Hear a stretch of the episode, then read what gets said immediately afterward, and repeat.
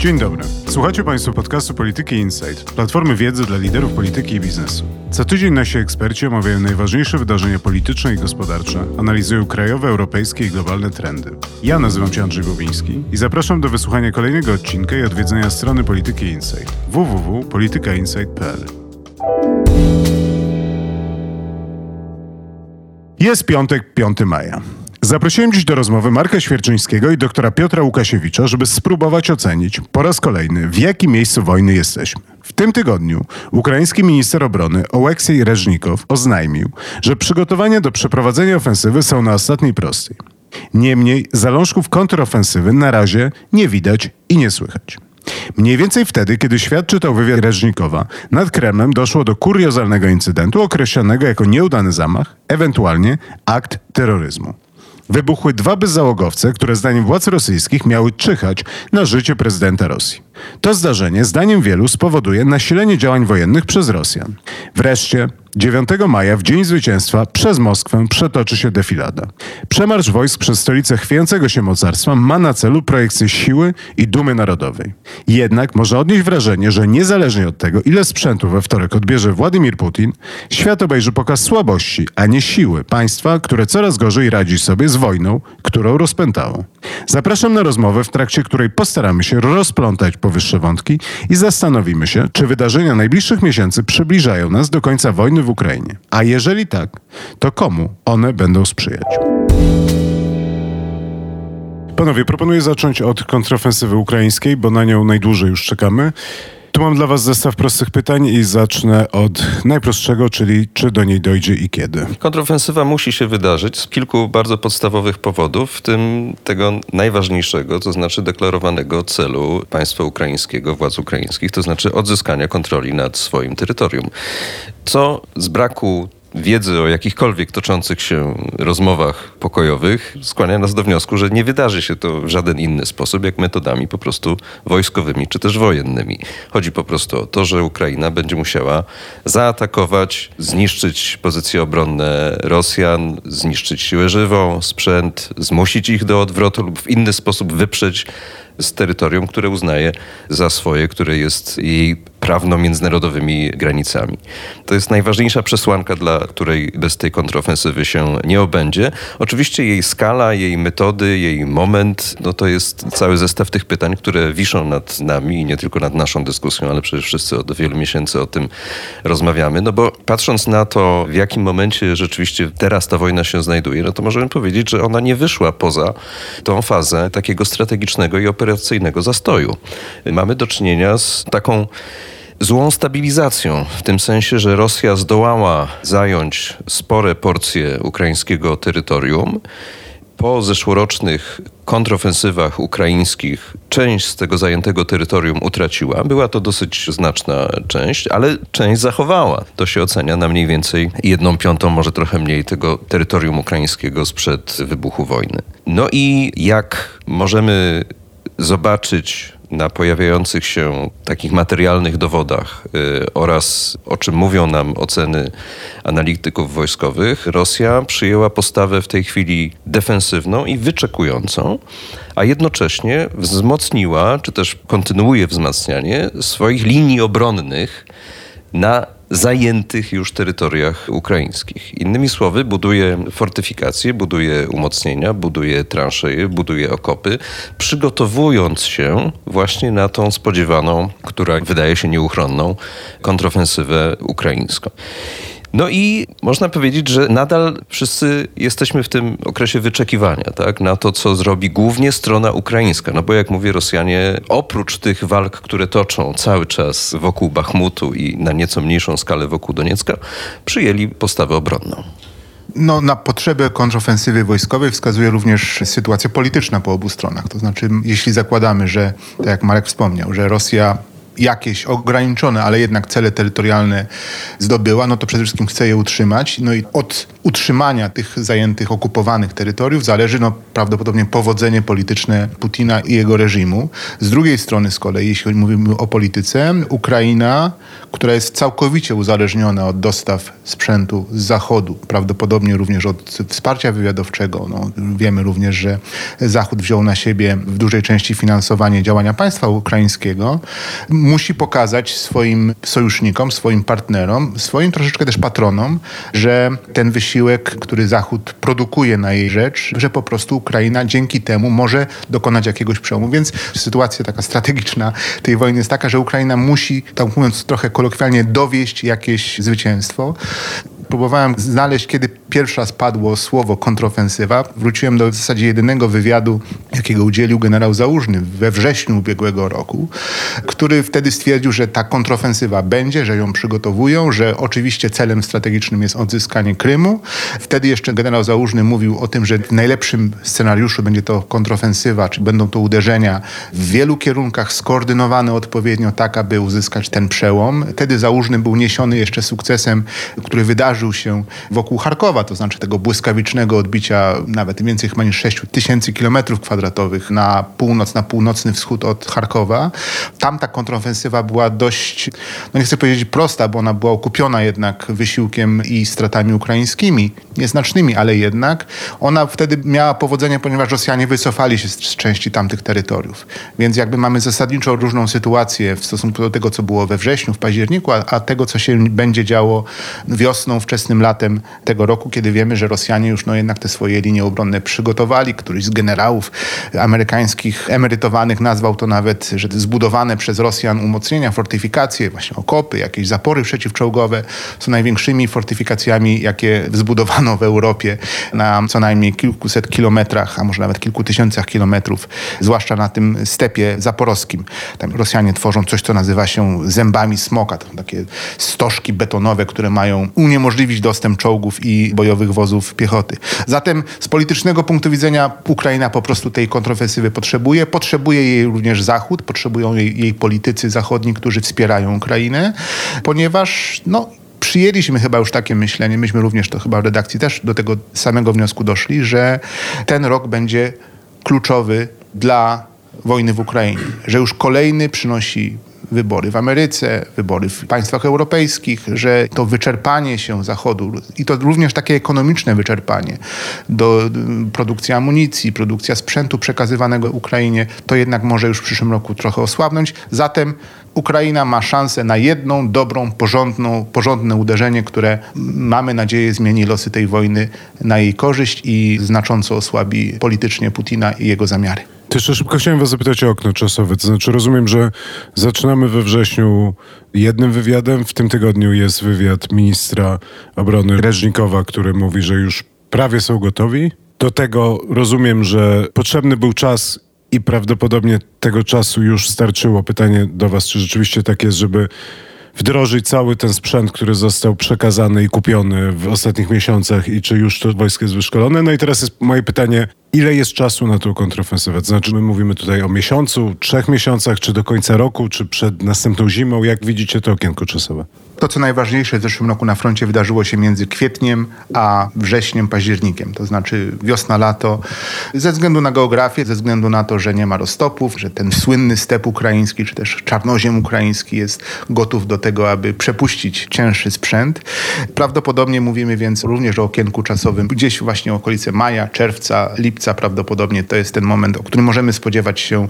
I tutaj powiedziałbym czegoś spektakularnego jednak. Mam wrażenie, że Ukraińcy dobrze przygotowują tą kontrofensywę, można odnieść takie wrażenie. Bardzo interesujące było dla mnie znowuż te poprzednie przykłady, Charków, Hersoń. Wtedy pojawiło się kilka informacji o tym, że Amerykanie bardzo mocno, wydatnie pomogli Ukraińcom przygotować, zaplanować działania wojskowe. Jakieś tam prowadzono symulacje, jakieś gry wojenne, gry decyzyjne, które pozwoliły Ukraińcom znaleźć te słabe punkty rosyjskiego ugrupowania. Mamy skąpe wiadomości o tym, na co stać Ukrainę. To znaczy generał Mark Milley, szef połączonych sztabów, wspomniał niedawno w wywiadzie o dziewięciu brygadach, które państwa wspierające, bo to nie tylko NATO oczywiście, które pomogły Ukrainie przygotować, czyli sprzęt, czołgi, bojowe wozy piechoty, więc mamy około dziewięciu takich brygad, powiedzmy 8-9 brygad, które NATO przygotowało. Ukraińska Prawda, taki portal ukraiński mówi nawet o 16 brygadach i około 50 tysiącach żołnierzy. I to ważne słowo w tym materiale ukraińskiej prawdy było, że to są nowi żołnierze, którzy zostali wyszkoleni zarówno w Ukrainie, jak i w państwach zachodnich. Co można powiedzieć jest na pewno plusem, że to są żołnierze, którzy zostali świeżo przeszkoleni, są wypoczęci i do takiej ofensywy ruszą, ale również kryje się w tym no, niebezpieczeństwo, że są to żołnierze, no krótko mówiąc, nieostrzelani. To znaczy, że oni jeszcze, tak powiem, tego ognia walki nie zaznali w takim stopniu, jak na przykład Rosjanie, którzy się bronią gdzieś tam w okolicach, powiedzmy, Donbasu, Bachmutu. No i że tutaj może być ten problem, powiedzmy, z brakiem doświadczenia.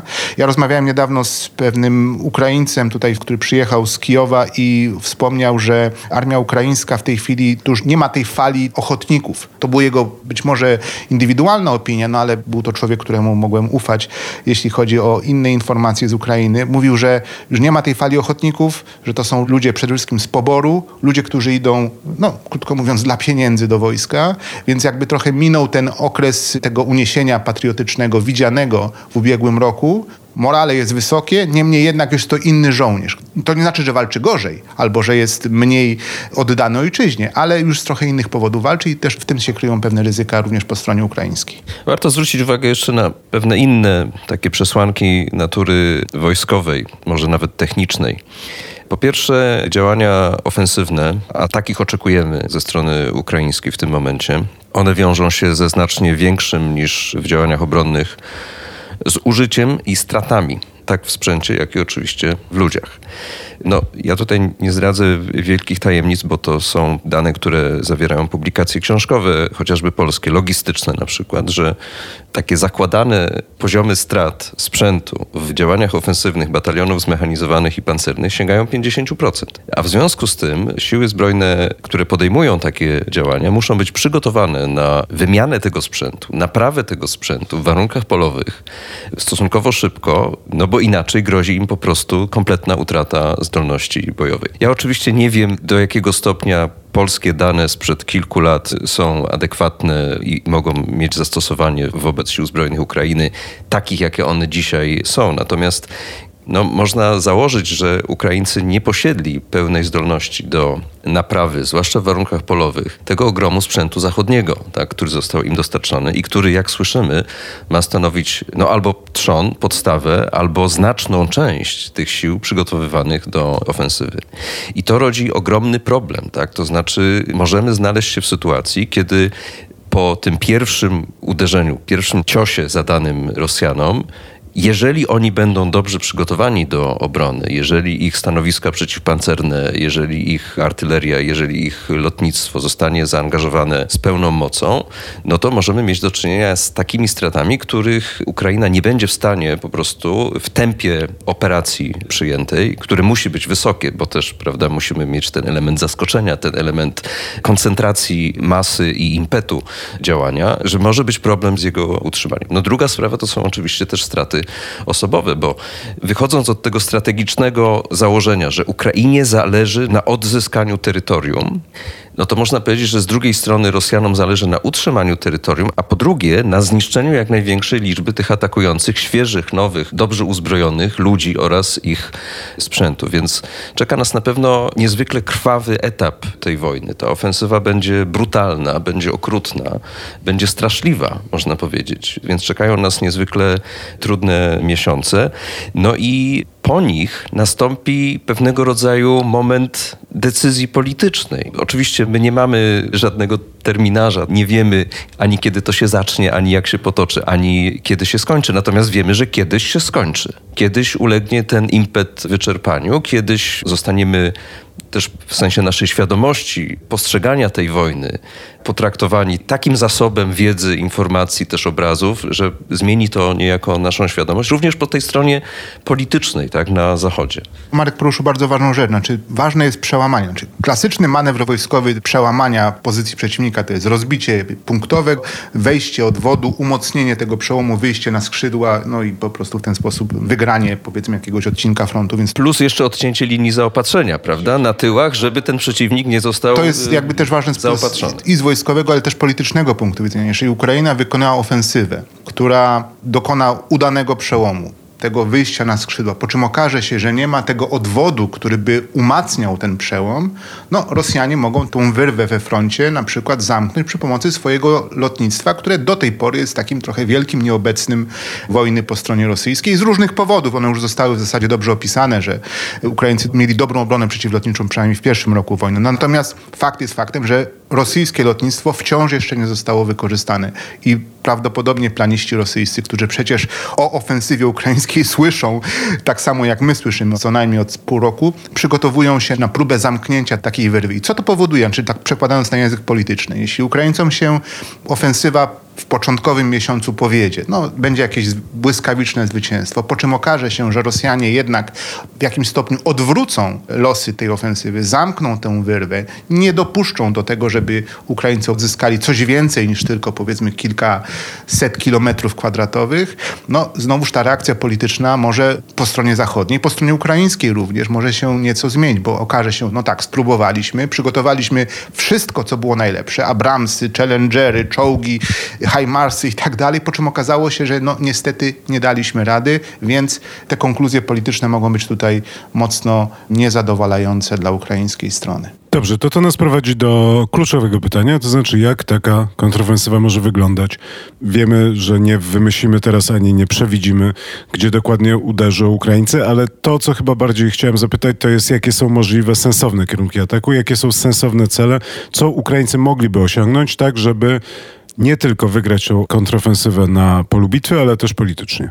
Znowu, mnóstwa rzeczy nie wiemy i więcej nie wiemy po stronie ukraińskiej niż nie wiemy po stronie rosyjskiej. To jest pewnego rodzaju paradoks, ale z nim musimy żyć i się zmierzyć. Natomiast rozpatrując znowu sytuację z punktu widzenia takiego strategicznego, to ponieważ Ukraińcy, tak zakładamy, mają właśnie te siły zgromadzone do przeprowadzenia na razie przynajmniej jednej dużej skoncentrowanej, zmasowanej ofensywy. Te siły, mówimy tutaj o dziesięciu, może kilkunastu brygadach. Może się to wydawać bardzo dużo, ale biorąc pod uwagę skomplikowanie teatru działań i też te zasoby potrzebne właśnie w drugim rzucie, w trzecim rzucie do tego, żeby ten impet utrzymać, to wcale nie jest aż tak dużo, tak? bo mówimy tutaj o sile, nie wiem, trzech, czterech dywizji wojsk lądowych. A zatem muszą, przynajmniej ja tak to oceniam, muszą wybrać taki kierunek uderzenia, taki cel tego uderzenia, żeby jednocześnie połączyć sukces natury wojskowej z sukcesem natury politycznej, z pewnymi elementami takich strategicznych szachów, które umożliwiałyby im potem poprawę albo osiągnięcie dominującej pozycji w tej rozgrywce politycznej, która koniec końców tę wojnę, tak jak nam się w tej chwili wydaje, musi zakończyć. No bo inaczej, gdyby na przykład zdecydowali się na wiele drobniejszych operacji, w pewnym sensie mogliby zmarnować ten potencjał już zgromadzony. A jest wielkie pytanie, czy udałoby się powtórzyć tego rodzaju mechanizm wsparcia w najbliższej, dającej się przewidzieć przyszłości. Są wielkie wątpliwości. Ja uważam, że nie, żeby się nie udało patrzmy, z jakimi wielkimi problemami przebiegało dostarczanie tego sprzętu, który w tej chwili już został dostarczony. Jakie są problemy na odcinku amunicyjnym, prawda? Więc można powiedzieć, że to jest taki moment make or break dla Ukraińców. A w związku z tym, że odpowiadając wprost na Twoje pytanie, uważam, że ta ofensywa no, skupi się na tym kierunku południowym i będzie miała na celu odcięcie Krymu, który do tej pory jest chyba największym sukcesem takim strategicznym dla Rosjan, odcięcie Krymu od lądowych linii zaopatrzenia, od tego korytarza lądowego wiodącego wzdłuż wybrzeża Morza Azowskiego. I być może zostanie ono wzmocnione ponowieniem ataku na most kerczeński, do którego zaatakowania zdolność Ukraińcy już wykazali i zdołali go na wiele tygodni uszkodzić. Mało tego, można sobie wyobrazić również ataki przy pomocy bezzałogowców dużego zasięgu, rakiet, które jak słyszymy, no została udzielona zgoda Stanów Zjednoczonych, żeby dostarczyć na Ukrainę te bomby szybujące wystrzeliwane z rakiet tak o zasięgu 150 km, co teoretycznie pozwoliłoby z bezpiecznej odległości atakować nie tylko linię zaopatrzenia, ale wszystkie kluczowe punkty na Krymie. Mało tego, jeszcze w czwartym etapie można sobie wyobrazić jakiegoś rodzaju atak na bazę floty czarnomorskiej w Sewastopolu, który również w pewnym sensie był w ostatnich miesiącach testowany. A zatem skupienie się na tym odcinku południowym z mojego punktu widzenia dałoby tą komasację tych najlepszych możliwych do osiągnięcia w krótkim czasie efektów. No teraz tak sobie usiłuję wyobrazić sztabowców ukraińskich i sztabowców rosyjskich również, którzy przecież wiedzą więcej niż my wiemy i spodziewają się tych oczywistych wręcz kierunków uderzenia, czyli jak Marek właśnie powiedział, że no politycznie na południe, czyli w kierunku Krymu, to jest najbardziej oczywisty kierunek. I ten generał rosyjski drapie się w swoją łysą głowę i mówi, no to zbudujmy jeszcze dodatkową linię zębów smoka, czy jak oni to tam nazywają, i przerzućmy dodatkowe siły w ten rejon. Tu zaczyna się tak zwana ekonomia sił na polu bitwy, to znaczy gdzie zwolnić, gdzie zluzować jednostki, gdzie je przenieść i czy przeciwnik potrafi wykryć no, tworzącą się wyrwę w ugrupowaniu obronnym, więc nasza logika wskazuje, że to jest kierunek krymski. No prawdopodobnie może nie sam Krym, nie ten pas ziemi łączący z Ukrainą, ale powiedzmy okolice Melitopola, czyli tego takiego najbardziej wrażliwego, jak można byłoby przypuszczać, miasta na wybrzeżu Morza Azowskiego. No ale znowuż, ta ofensywa może mieć bardzo dużą dynamikę, polegającą właśnie na tym, że Ukraińcy, krótko mówiąc, zablefują jakieś uderzenie, Rosjanie zareagują na nie jak w szachach, przerzuceniem swoich sił, po czym pojawią się gdzieś znikąd trzy ukraińskie brygady, które wykorzystają tę wyrwę. Oczywiście to jest kwestia w tej chwili planowania i odpowiedniej świadomości sytuacyjnej, jaką Ukraińcy i Rosjanie będą mieli na temat pola bitwy, więc można zakładać oczywiście ten kierunek krymski, kierunek południowy, no ale po jednej i po drugiej stronie siedzą ludzie wpatrzeni w obrazy satelitarne i nasłuchujący tego, co się dzieje po drugiej stronie i reagujący na możliwości. To jest to piękno sztuki operacyjnej. Zwłaszcza, że ta sytuacja polegająca na tym, że Ukraina prowadziła operacje na przeciwległych krańcach tego teatru działań, miała już miejsce jesienią zeszłego roku, tak? kiedy było to takie dosyć powolne napieranie na kierunek południowy w okolicach Hersonia, po prawej stronie Dniepru, zakończone koniec końców po wielu tygodniach decyzją o wycofaniu wojsk rosyjskich, a jednocześnie na tym kierunku północnym, właśnie na wschód od Charkowa, na północ od Iziumu, miał miejsce ten taki sztych bardzo szybki, wykonany w ciągu, nie wiem, dwóch, trzech tygodni. Wtedy również mówiliśmy o markowaniu ataków, bo tej ofensywie charkowskiej towarzyszyły przecież ataki na Hersoń, wtedy jeszcze Hersoń był zajęty przez Rosjan, więc to jest tak naprawdę, nie chcąc rozczarowywać słuchaczy za bardzo powtarzaniem słowa, że nie wiemy, ale to będzie się jak decydowało, to będą tygodnie tygodnie, a może nawet dni decydujące o tym, gdzie właściwie to uderzenie nastąpi, a nie uprzedzanie tego na miesiąc przed. Piotrze, ciebie słucham i sobie myślę, że wynikałoby z tego, co ty mówisz, że Ukraińcy grają w pokera, a Rosjanie w szachy. Obie strony grają no właśnie sztukę operacyjną.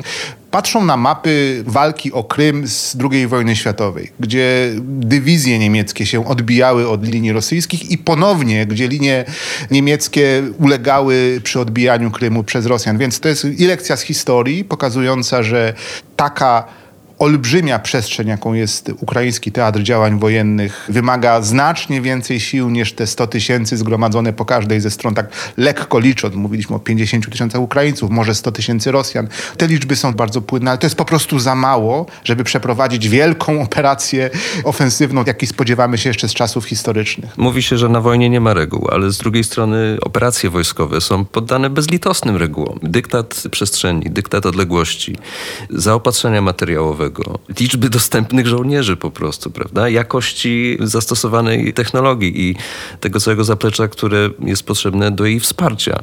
To się koniec końców wszystko da przeliczyć na konkretne liczby i oczywiście no, możemy mówić o jakimś tam wojskowym szczęściu, czy pojedynczego żołnierza, czy pojedynczego pododdziału, czy nawet jakimś wielkim umyśle planisty, dowódcy operacji. Natomiast koniec końców bardzo wiele rzeczy po prostu sprowadza się do tego, kto ma więcej wszystkiego. Dobrze, słuchajcie, to proponuję, żebyśmy teraz przeszli do Moskwy i spojrzeli na ten konflikt od drugiej strony. Chodzi tutaj o ten kuriozalny, użyję tego słowa, zamach na Władimira Putina. Może zacznę od pytania do Was o Waszą ocenę tego incydentu. To znaczy, na ile to był poważny incydent i dlaczego tak naprawdę wywołał on takie poruszenie? Bo tak patrząc z zewnątrz, to można było jednak to sprowadzić do jakiegoś takiego happeningu. Znaczy ja muszę przyznać, że ja po prostu przegapiłem ten moment, kiedy te drony tam leciały i pierwszym kontaktem z tym zdarzeniem było dla mnie przeczytanie tego dosyć kuriozalnego oświadczenia kremlowskiego, tak, które pojawiło się bardzo wcześnie i zawierało w zasadzie cały opis tej sytuacji. Co skłaniało mnie wtedy do takiego wniosku, że to musi być pewnego rodzaju mistyfikacja, że to jest zdarzenie zainscenizowane właśnie po to, żeby móc wydać tego rodzaju komunikat, tak, że zaatakowany został przywódca państwa rosyjskiego, że odpowiedzialna za to jest Ukraina, a w związku z tym Rosja musi się na tej Ukrainie zemścić, wybierając oczywiście moment i, i sposób.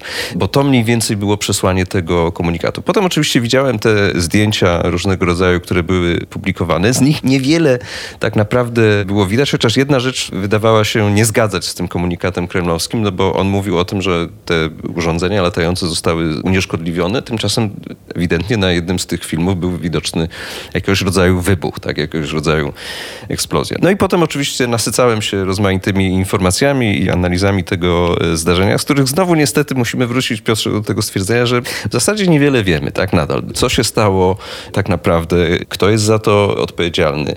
Ja mogę powiedzieć tylko tyle, że zarówno jeśli miał to być jakiegoś rodzaju atak o charakterze wojskowym, no to użyte środki były grubo poniżej tego, co można byłoby sobie wyobrazić jako adekwatne tak, do przeprowadzenia tego rodzaju ataku. Ale mogło to być działanie o charakterze takim symbolicznym, taki message dostarczony dla kierownictwa rosyjskiego, że słuchajcie, jesteśmy w stanie spuścić wam na głowę coś. No i oczywiście przed przyszłotygodniową wielką albo mniejszą defiladą, gdzie na otwartej przestrzeni będą dziesiątki, a może setki osób, to to mogło być odczytane jako sygnał ostrzegawczy.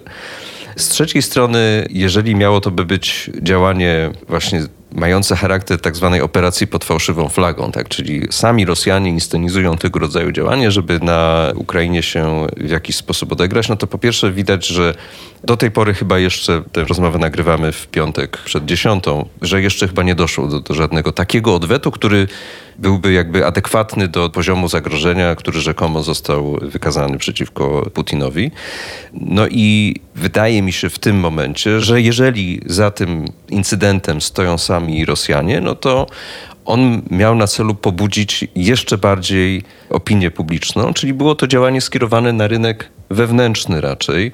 Trudno mi sobie wyobrazić, jak jeszcze bardziej można, co prawda, pobudzić właśnie tą antyukraińskość Rosjan, czy też antyzachodniość Rosjan, bo zwróćmy uwagę, że natychmiast, znaczy w przeciągu kilku godzin, narracja zmieniła się z antyukraińskiej, to znaczy przypisania tego incydentu Ukraińcom, do antyamerykańskiej. Także Amerykanie na pewno maczali w tym palce. No więc takie są moje pierwsze myśli na ten temat. Znaczy, my troszeczkę tutaj sobie żartujemy. Wszystko, co się wiąże z wojną wywiadów, nie wiedzieć z jakich powodów budzi w opinii publicznej uśmiech, jest powodem do żartów. Moim takim ulubionym żartem na temat tego rzekomego ataku jest Putin siedzący i mówiący swoim generałom, to miał być zamach pod fałszywą flagą, a nie zamach na flagę, bo została uszkodzona tam na, na Kremlu, zdaje się, maszt flagowy.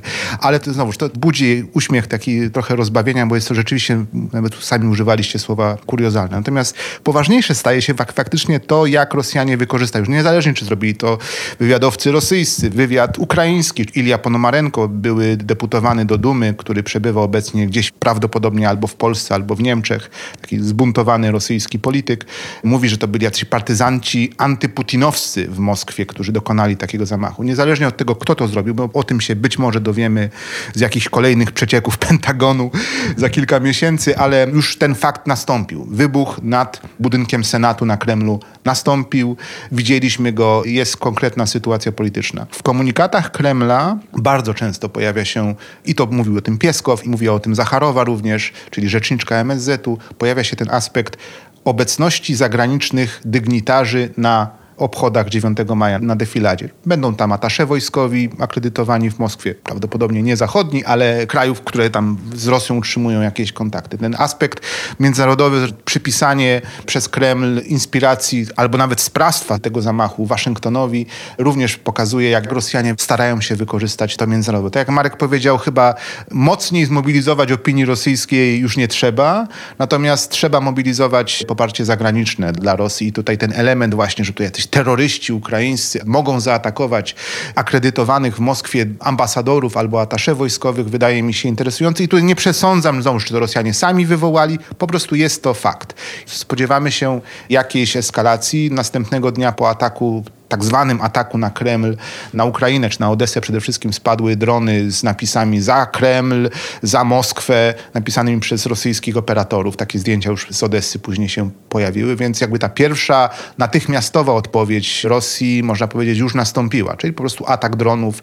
Nie było jeszcze takiego dużego ataku rakietowego, którego się spodziewaliśmy. Na pewno jest to cios w prestiż Kremla niezależnie od tego, kto to przeprowadził, zbombardowanie Kremla i siedziby Putina na kilka dni przed defiladą jest obniżeniem prestiżu Rosji. Rosyjskie siły zbrojne od trzech miesięcy wystawiają na budynkach w Moskwie swoje rakiety przeciwlotnicze, jakieś środki obrony przeciwlotniczej, działka antydronowe, a jednak komuś udało się przy pomocy być może nawet komercyjnych dronów takiego aktu dokonać, więc jest to po prostu blamasz obrony przeciwlotniczej nad Moskwą, nad centrum władzy Putina i z spodziewamy się, że takie nadwyrężenie prestiżu międzynarodowego, przy tym całym aspekcie międzynarodowym również, który sama Rosja podnosi, domaga się jakiejś retaliacji. Czy to będzie jakiś większy jeszcze atak rakietowy na na przykład stolicę Ukrainy. Niektórzy wręcz spekulują możliwości odpowiedzi takiej wywiadowczej. No skoro Ukraińcy tak dobrze mają działać w Moskwie, dlaczego Rosjanie tak dobrze nie działają w Kijowie, prawda? Jakieś grupy dywersyjne, etc. No można chyba się jednak spodziewać, że Rosjanie, że Putin, że reżim, że służby rosyjskie nie będą chciały pozostawić tego bez odpowiedzi. I jak mówię, niezależnie czy to była fałszywa flaga, prawdziwa flaga, czy partyzanci nawet antyputinowscy, tutaj się chyba jakiejś odpowiedzi należy spodziewać.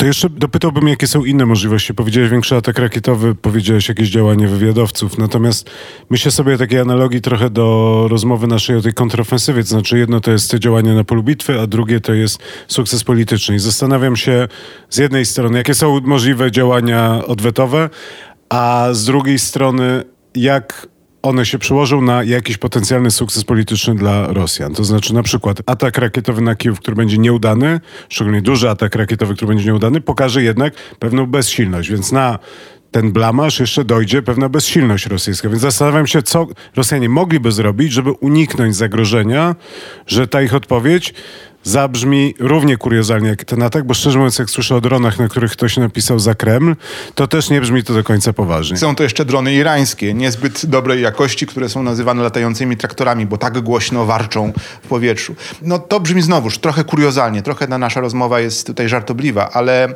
próbując trochę też spojrzeć tak trochę strategicznie. My przyzwyczailiśmy, zresztą mówiliśmy w pierwszej części naszej rozmowy o tym, że Ukraina potrzebuje zwycięstwa politycznego, jakiegoś przełomu, że od tego zależy powodzenie jej jej działań wojennych no, na przyszłość, że nie będzie takiej drugiej okazji, jak się wydaje, stwarza przed Ukraińcami w tym roku. Pytanie powinno można też postawić, czy Rosja ma ten czas, o którym wyobrażamy sobie, że ma. Czy Rosja nie potrzebuje jakiegoś przełomu? Mnie się wydaje, że to nie jest tak, że Rosja jest jakimś skonsolidowanym monolitem, który trwa wokół Putina, zgromadził się i będzie trwał, bo tam jest reżim, bo KGB zabija opozycjonistów, etc., więc to nie skruszeje. Uważam, że Rosjanie również potrzebują jakiegoś symbolicznego przełomu w tej wojnie. Ewidentnie Putin miał na przykład problem z pierwszą falą mobilizacji w listopadzie, grudniu ubiegłego roku, która się zakończyła w styczniu, nie przyniosła przełomu przynajmniej w Donbasie, prawda? Ci rekruci wprowadzeni do walki no, giną masowo, nie osiągając jakiegoś przełomu. Dość ewidentnie Putin ma problem z powołaniem drugiej fali mobilizacji, która by była potrzebna do wyczerpania chociażby strony ukraińskiej, która przecież w tych bojach również również traci bardzo dużo ludzi. Ewidentnie Prigorzyn nadal dymi. To jest właśnie niesamowite. No wczoraj Prigorzyn, który jest no, wściekłym psem tej wojny, znaczy dokładnie psem wojny, tak go można określić zgodnie z książką Fryderyka Forsyta, czyli dowódcą oddziału najemników. No, wczoraj opublikował film, który jest szokujący nawet jak na jego standardy. To znaczy stoi na tle 30-40 trupów Wagnerowców zmasakrowanych przez prawdopodobnie jakiś ostrzał artyleryjski Ukraińców i przez dwie minuty klnie. Ktoś policzył, że mówi 50 razy słowo pip pod adresem Siergieja Szojgu i Walerego Gerasimowa, czyli dwóch w zasadzie dowodzących operacją rosyjską, narzekając, nie narzekając, klnąc na nich, że nie dostarczają amunicji, że nie zapewniają jego chłopcom, Wagnerowcom odpowiednich możliwości do działania, a przecież on już prawie zdobył Bachmut. Jest to szokujące, nawet jak powiedziałem, jak na te standardy. Gdzieś jeszcze pojawiają się na marginesach rosyjskiego internetu jakieś odezwy oficerów były, jakichś weteranów, którzy chcą tworzyć partię nową, wojskową. Znaczy przez ten dość ścisły system kontroli informacji w Rosji przeciekają tego rodzaju pęknięcia, więc to mi każe domyślać się, że Rosjanie również potrzebują jakiegoś przełomu, że to nie może trwać tak, jak trwa, bo trwa źle również dla Rosjan. Bo też pamiętajmy o tym, że jakkolwiek dla nas Putin i jego reżim wydaje się skrajnością skrajności, to musimy sobie uświadomić, że w Rosji są jeszcze bardziej skrajne elementy, których musi frustrować przebieg tej wojny i które występują z pozycji właśnie bardziej radykalnych, z pozycji no, takich, które domagają się użycia broni jądrowej nie tylko przeciwko Ukrainie, ale przeciwko krajom NATO. No i też trzeba sobie zdawać sprawę, że jakkolwiek te elementy to może być margines marginesu, ale jeżeli takie głosy się przedostają, pojawiają i są słyszane nie przez ostatni tydzień, miesiąc, tylko od dłuższego czasu w Rosji, tak, to tam musi też narastać pewnego rodzaju, nie wiem, czy zniecierpliwienie, czy pewnego rodzaju frustracja, taka nerwowość, która domaga się pewnego rodzaju no, uspokojenia. Bardziej dramatycznych albo bardziej dramatycznych decyzji, pewnego przełomu. Tak? Znaczy uspokojenia w tym sensie, że jest jakiś plan na zwycięstwo. I teraz jeżeli na to nałożymy właśnie ten incydent, który czy został wykreowany, czy był autentyczny, no to można się zastanowić, czy tutaj nie mamy takiego jakiegoś punktu, który może doprowadzić właśnie do zastosowania jeszcze bardziej drastycznych metod. No i jak oceniacie panowie? Ja uważam jeszcze znowuż, tak patrząc trochę na sytuację międzynarodową, bo Marek mówił o tych elementach radykalnych. O ile one są kontrolowane, tak jak na przykład Dmitrij Miedwiediew, który siedzi na Kremlu, pije wódkę i pisze swoje wpisy na Telegramie coraz bardziej mroczne, coraz bardziej ponure, takie apokaliptyczne, zniszczyć świat i tak dalej. Nic bez Rosji nie ma sensu.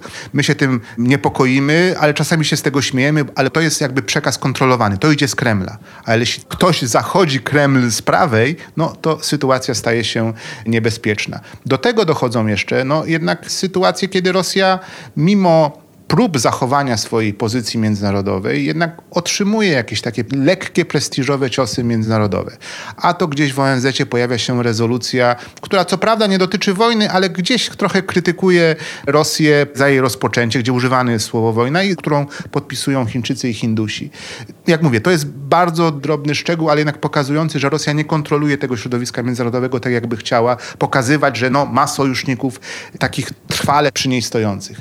Instytut CIPRI publikuje informacje o tym, że spada eksport broni rosyjskiej. Więc to są sytuacje, które jednak to trwanie rosyjskie, którego my się boimy, ten monolit, który będzie niezależnie od tego, co się dzieje, Putin będzie trwał i już, on gdzieś kruszeje jednak po bokach, i wracam do swojej tezy, że Rosjanie również takiego jakiegoś przełomu potrzebują, albo nawet takiej symbolicznej retaliacji za ten, jak to określamy, kuriozalny zamach na Kreml. Ty, Andrzej, zdaje się, próbowałeś nas pytać, czy się spodziewamy jakiejś eskalacji tak, ze strony rosyjskiej.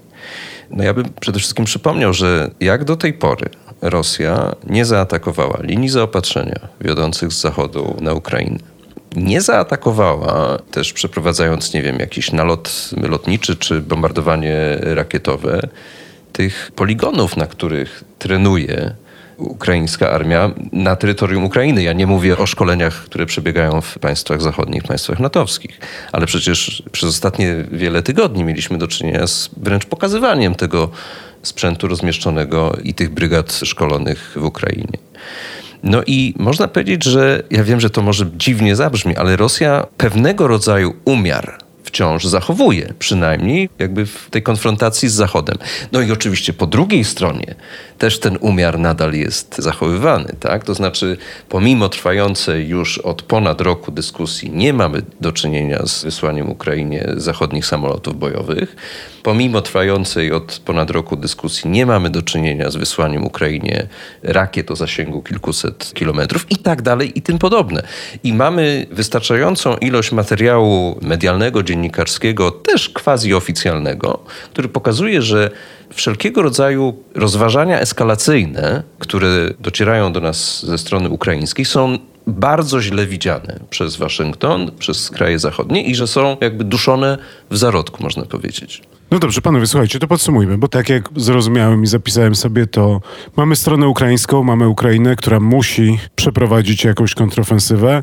Prawdopodobnie będzie miała jedną szansę na jedną dużą operację. Spowoduje to niemałe straty i jest pytanie, które sobie zadajemy, czy Ukrainie starczy wojska i sprzętu, żeby taką kontrofensywę przeprowadzić, a zarazem, żeby zakończyć ją sukcesem, który będzie też sukcesem politycznym. Z drugiej strony mamy tą kruszającą Rosję, która się chwieje albo nie chwieje. To myślę, tutaj wielu ekspertów będzie miało swoje zdanie, jaka jest wyporność, jaki jest potencjał do zmiany na Kremlu i w Rosji, ale niezależnie od tego rozumiem, że atmosfera się robi coraz bardziej duszna i że Rosjanie też potrzebują jakiegoś sukcesu, jakiegoś działania, które spowoduje jednak, że odwróci się ten trend, który jest niewątpliwie spadkowy. To mnie prowadzi do pytania i rozumiem też, że szacujemy, że mówimy tutaj o perspektywie miesiąca do trzech. Czy to jest tak, waszym zdaniem, że dochodzimy do momentu przesilenia i w związku z tym czy to nie jest przypadkiem tak, że gdzieś na horyzoncie, i to jest ta jedyna dobra wiadomość moim zdaniem z tej rozmowy, może poza tym, że niektóre działania Kremla są dosyć idiotyczne i kuriozalne, ale jedyna dobra wiadomość poza tą jest taka, że gdzieś tam ten pokój mamy się nam na horyzoncie. Pokój się jeszcze nie jawi, bo to nie jest moment, to jest okres to nie jest pokój, to jest wstęp do tego, żeby rozmawiać o pokoju na podstawie tego, co wydarzy się latem. Więc mamy tutaj bardzo dużo jeśli i bardzo dużo założeń takich warunkujących tego, co się będzie działo. Na pewno bezpieczniejszą konkluzją byłoby powiedzenie, że po prostu zbliżamy się do przełomowego, nawet nie roku, ale okresu wojny ale możemy też sobie jasno powiedzieć, że najprawdopodobniej Ukrainie nie uda się odzyskać całości swojego zajętego terytorium w ciągu tego okresu właśnie, bo po prostu jest to, no, można powiedzieć, że z punktu widzenia wojskowego fizycznie niewykonalne. Tak? I o tym dość otwarcie mówili amerykańscy dowódcy z generałem Milejem na czele. I z drugiej strony można też powiedzieć, że te najbliższe miesiące właśnie tej nowej intensyfikacji walk będą okupione niezwykle drastycznymi stratami pewnie po obu stronach. Chciałem tylko jeszcze powiedzieć, że to wszystko się nałoży na ten kalendarz polityczny po stronie natowskiej. No wiemy, że będzie szczyt NATO, tak? Ukraina złożyła dosyć radykalne propozycje, że oczekuje, że na tym szczycie będzie zaproszona do członkostwa. Toczy się w tej chwili może nie całkiem głośna i publiczna, ale dosyć ostra dyskusja, co z tym zrobić, tak? w jaki sposób zareagować na tego rodzaju diktum ukraińskie. I ta dyskusja będzie kulminować w momencie, kiedy prawdopodobnie będą kulminować również te wydarzenia na polu walki. Więc te dwie dynamiki się nałożą. Ja nie wiem, co usłyszymy 12 lipca w Wilnie, ale możemy usłyszeć coś bardzo istotnego. Czy oceniasz, że kontra z perspektywy politycznego interesu ukraińskiego, z perspektywy tego szczytu 12 lipca, czy ta kontrofensywa ma większy sens przed tym 12 lipca, czy po tym 12 lipca? Wydaje mi się, że Ukraina zrobi wszystko, żeby wykazać swoją, że tak powiem, wartość na polu walki wobec Zachodu, zanim zbiorą się ci przywódcy i żeby postawić ich trochę, nie chciałbym używać słowa szantaż polityczny, tak, ale w sytuacji takiej, że będzie ponosić kolejną ofiarę krwi w momencie, kiedy na stole jest położona ta decyzja strategiczna o dopuszczeniu jej do Sojuszu Północnoatlantyckiego bądź nawiązaniu jakiegoś rodzaju współpracy opartej o gwarancję bezpieczeństwa, o czym się mówi jako alternatywie. Ukraina zyskała podmiotowość na tej arenie międzynarodowej zachodniej, jakiej nie miała nawet jeszcze w zeszłym roku. To znaczy jest sprawcą i kreatorem wydarzeń i to od niej zależy, kiedy ta ofensywa będzie. Znaczy Ukraińcy pokazali, że nawet mimo krytyki zachodniej, obronę Bachmutu krytykowali wszyscy amerykańscy generałowie, którzy się wypowiadali publicznie.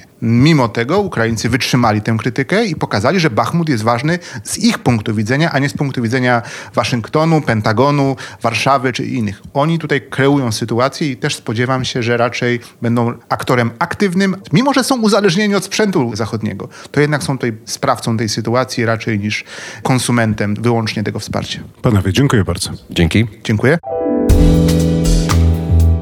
Na dziś to już wszystko. Zapraszam w przyszłym tygodniu na kolejny odcinek podcastu Polityki Insight. W międzyczasie odwiedźcie naszą stronę internetową www.politykainsight.pl. Do usłyszenia.